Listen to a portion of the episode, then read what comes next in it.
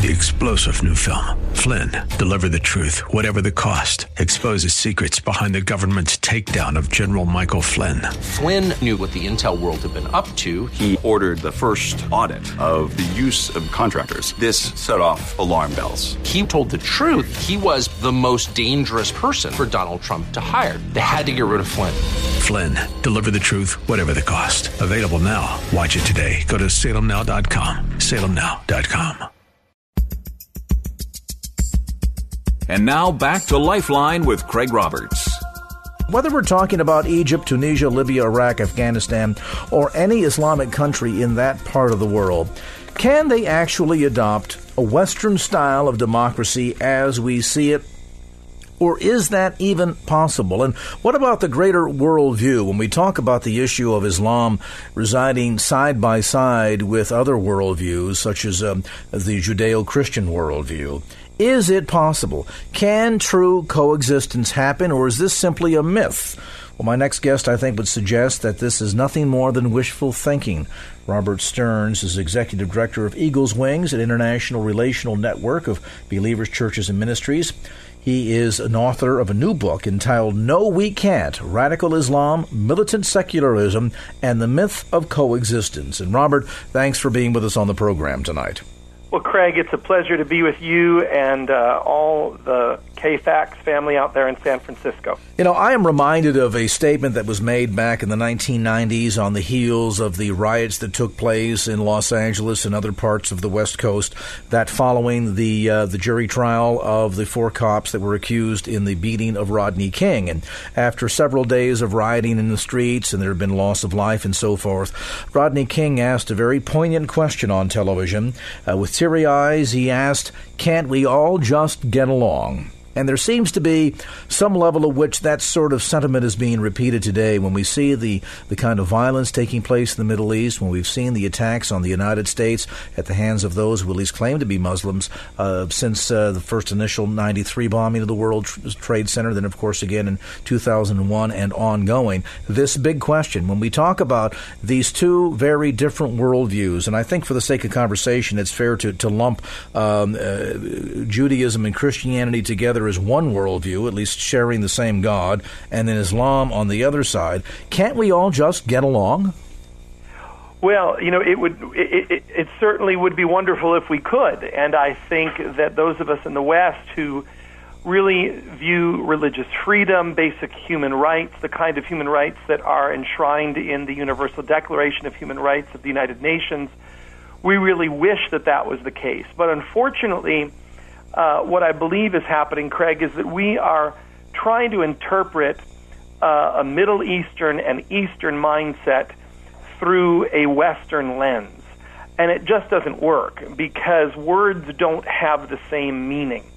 Uh, and I want to I want to hasten to say that what we're talking about here, what I talk about in the book, is uh, the radicalized portions of both Islam and secularism. Uh, certainly, there are millions and millions of peaceful Muslims. They just want to raise their families. They're good citizens, etc.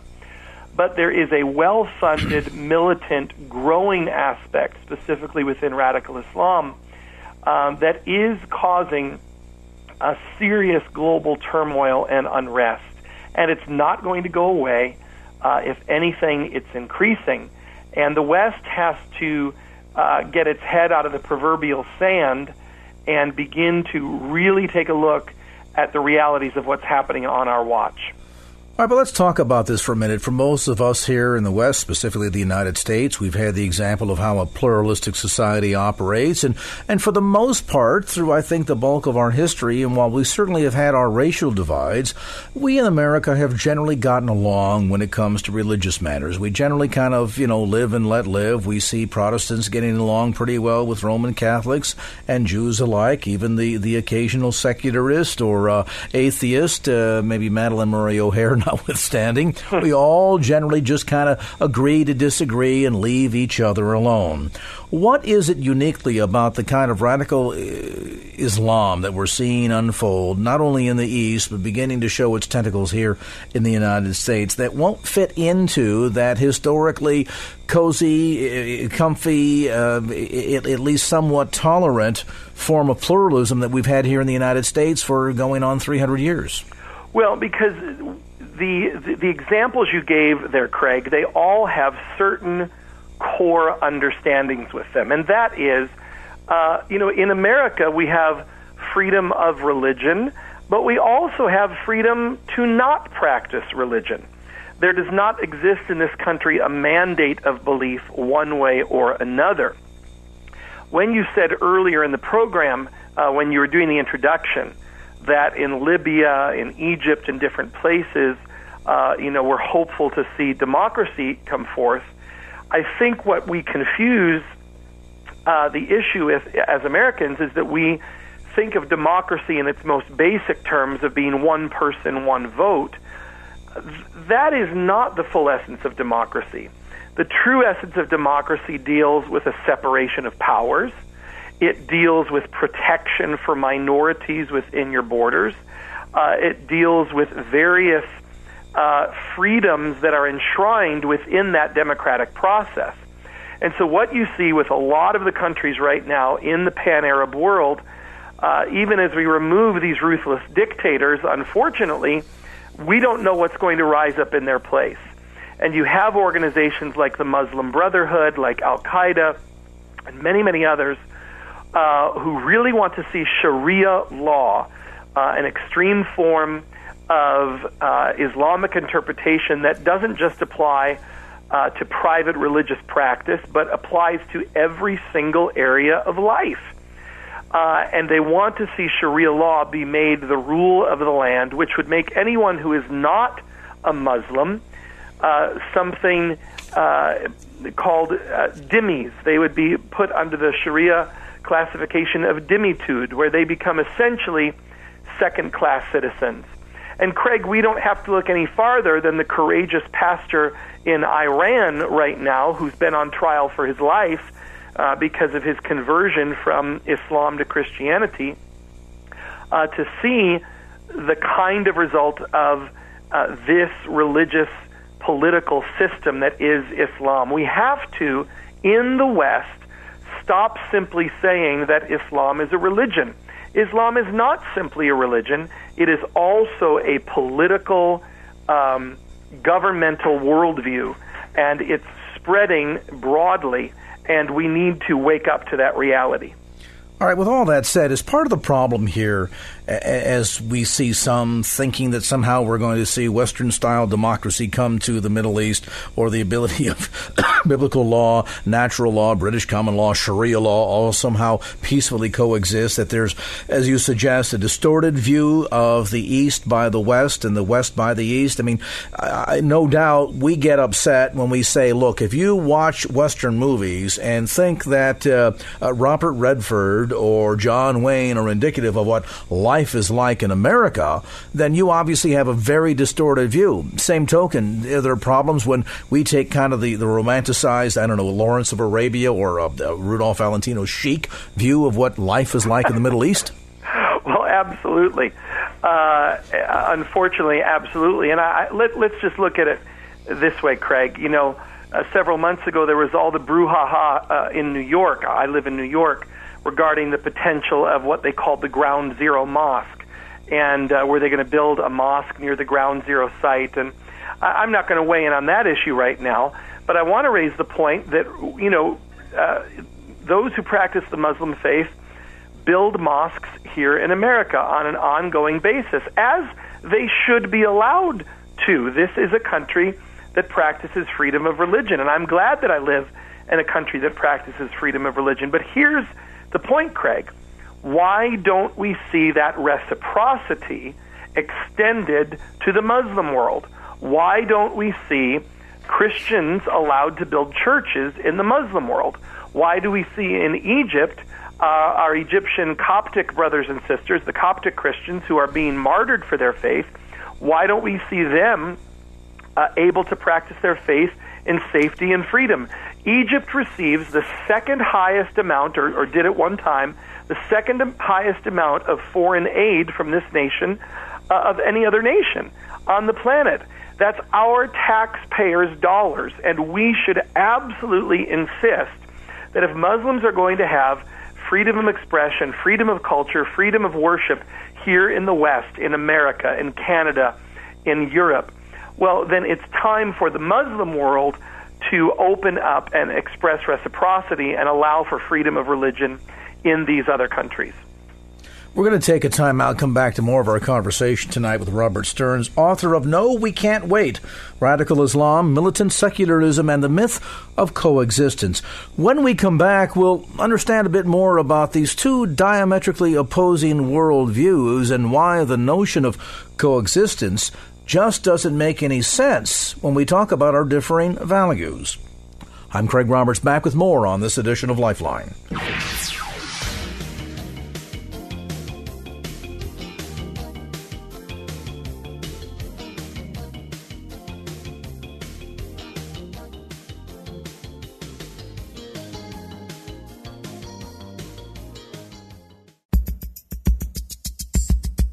And now back to Lifeline with Craig Roberts. Welcome back to the conversation. Craig Roberts, along with our special guest in this segment of the program, Robert Stearns.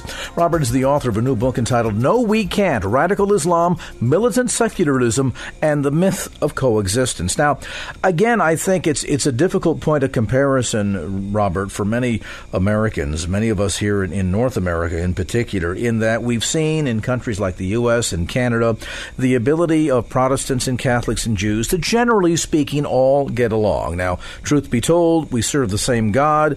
Uh, we enjoy and read from the same holy scriptures, at least uh, for, for, part of it, um, and we generally share the same values. What is it uniquely about Islam that sets it apart from the ability of getting along with the three major religions here in America? Well, to understand that fully, you need to go back and understand the beginnings uh, of the Islamic faith. Uh, you know, Jesus uh, of course, preached the message that we're going to love our enemies. Uh, and the end of his ministry, he gave his life up. He became our sacrificial lamb and gave his life up. Uh, the story of Islam is very, very different. Uh, the story of Islam, under the leadership of its founder, Muhammad, was extraordinary expansion uh, by the sword. And so, where Jesus led 12 apostles by washing their feet uh, and feeding the multitudes, uh, Mohammed led his disciples uh, in conquering by the sword. And that is not a matter of bias, that is not a matter of prejudice, that's a matter of Islamic history and Islamic fact. And so, um, endemic, intrinsic uh, to the uh, Muslim history, Islamic history, uh, is this concept of jihad, is this concept of expansionism. Now, uh, are there Muslims uh, who have redefined jihad as that internal struggle of their faith, et cetera, et cetera? Of course there are. Uh, there are thoroughly modern, uh, reform minded Muslims who do not interpret the Quran that way. And I'll, I'll tell you what, Craig. You know, when I when I when I wrote this new book, uh, and of course, you, you've been saying the title, No, We Can't. You know, it's not exactly the most pleasant, encouraging uh, title for a book. But I have had several Muslim friends. I, I had a conversation last week with a professor, uh, a Muslim professor at a major American university. I won't name the university, but if I did, uh, everyone in America would know this university.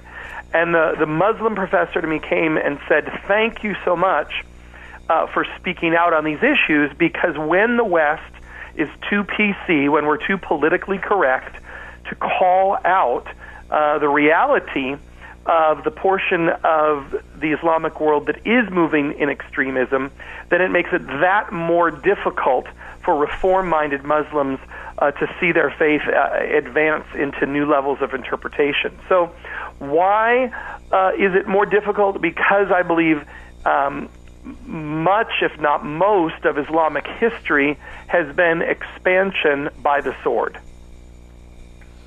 Well, that brings to us to an interesting juncture here, then, because that would suggest that, you know, whereas Judaism tends to kind of keep to itself, uh, Roman Catholicism uh, perhaps less so, though there certainly are evangelistic components to to it, as well as Protestantism, to be sure. Uh, but nevertheless, it's done in a in a loving fashion. This is not an attempt toward world domination, but rather spreading the word throughout the world that people might voluntarily recognizing their free will in responding to the gospel of Jesus Christ.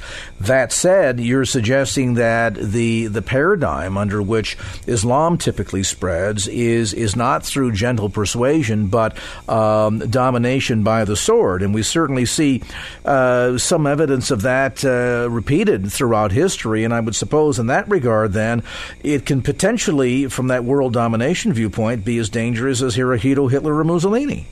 Well, uh, now let's be careful to remember this. Christianity had its own season of expansionism by the sword when we look back at the Crusades, et cetera, et cetera.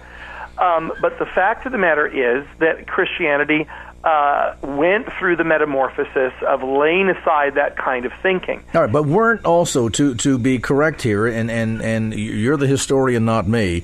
But even the Crusades, as much as Christianity, deservedly so, gets a black eye for that. Wasn't that in response to a lot of the spread of Islam that we saw throughout Europe? I'm thinking of places like Spain, etc.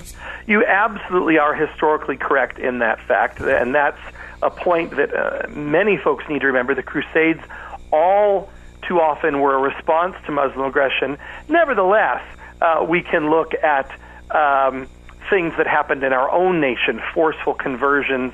Uh, by Europeans, etc. Oh, absolutely. And again, and, I'm, I'm, not. I'm not making. An, yeah, there was an expansionist period in Christianity that involved uh, physical exertion. And what happened? Christianity reinterpreted itself and understood as modernity came uh, that this was not the way to engage in religious dialogue. Islam needs to have that internal uh, dialogue within itself, and until it does, it remains, in my opinion, the greatest threat to the future of this planet, not only for Christians and Jews and Hindus, but for moderate Muslims uh, who simply want to live their life in peace, uh, but are all too often the victims of radical Islamic violence.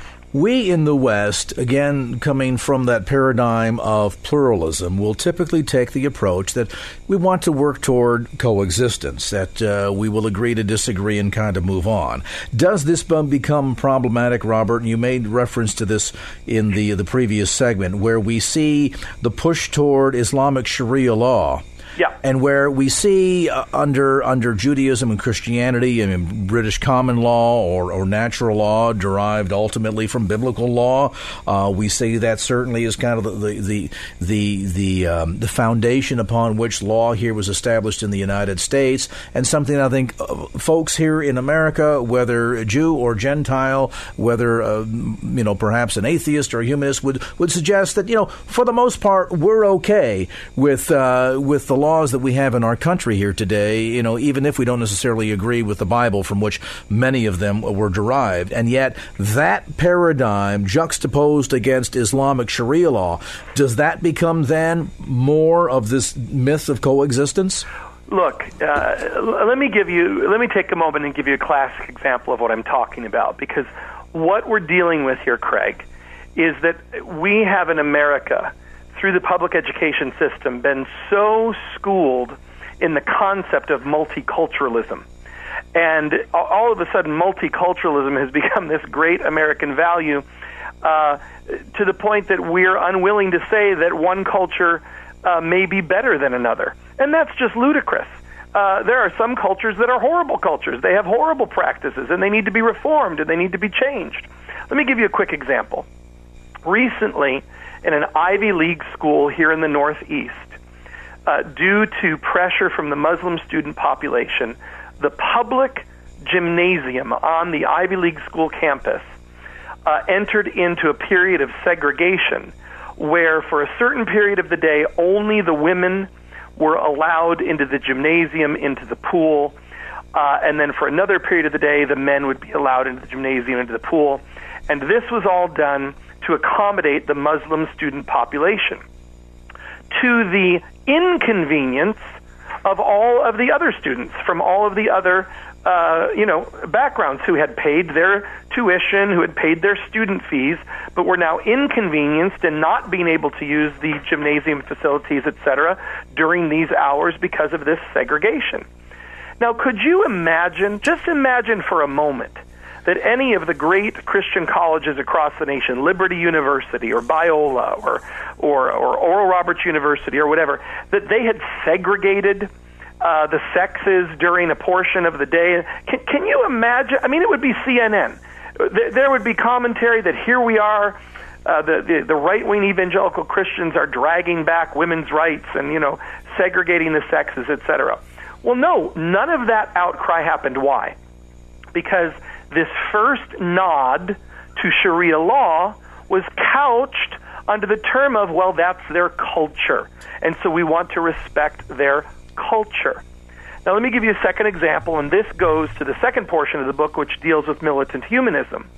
My aunt is a guidance counselor at a public school here in New York, and her granddaughter, a year or two ago for Christmas, gave her a little poinsettia plant. And my aunt brought the poinsettia plant in and set it on her desk at the high school where she's a guidance counselor. And don't you know, Craig, that by the end of the day, the administration had come over to her and said, I'm sorry, you'll need to take that plant home. That's a violation of the separation of church and state.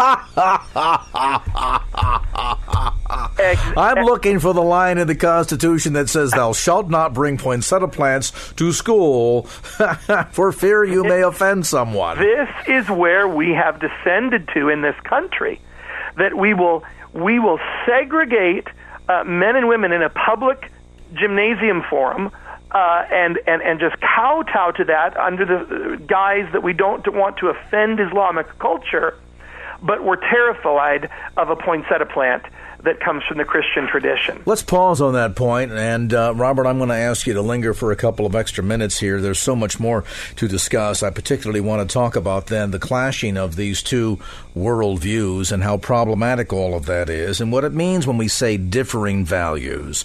And to be sure, let me hasten to say that there are plenty of Muslims that live in America today that certainly value much of what we also value that don't happen to be Muslim, meaning that they want to, you know, live out their lives earn a decent living, enjoy a home, someday retire, raise their children, have families, all of these things. They, they, they certainly value all of that. Where is there then this great departure that suggests, even by the title of Robert's new book, No, We Can't? The myth of coexistence. We'll talk more about this as Lifeline continues.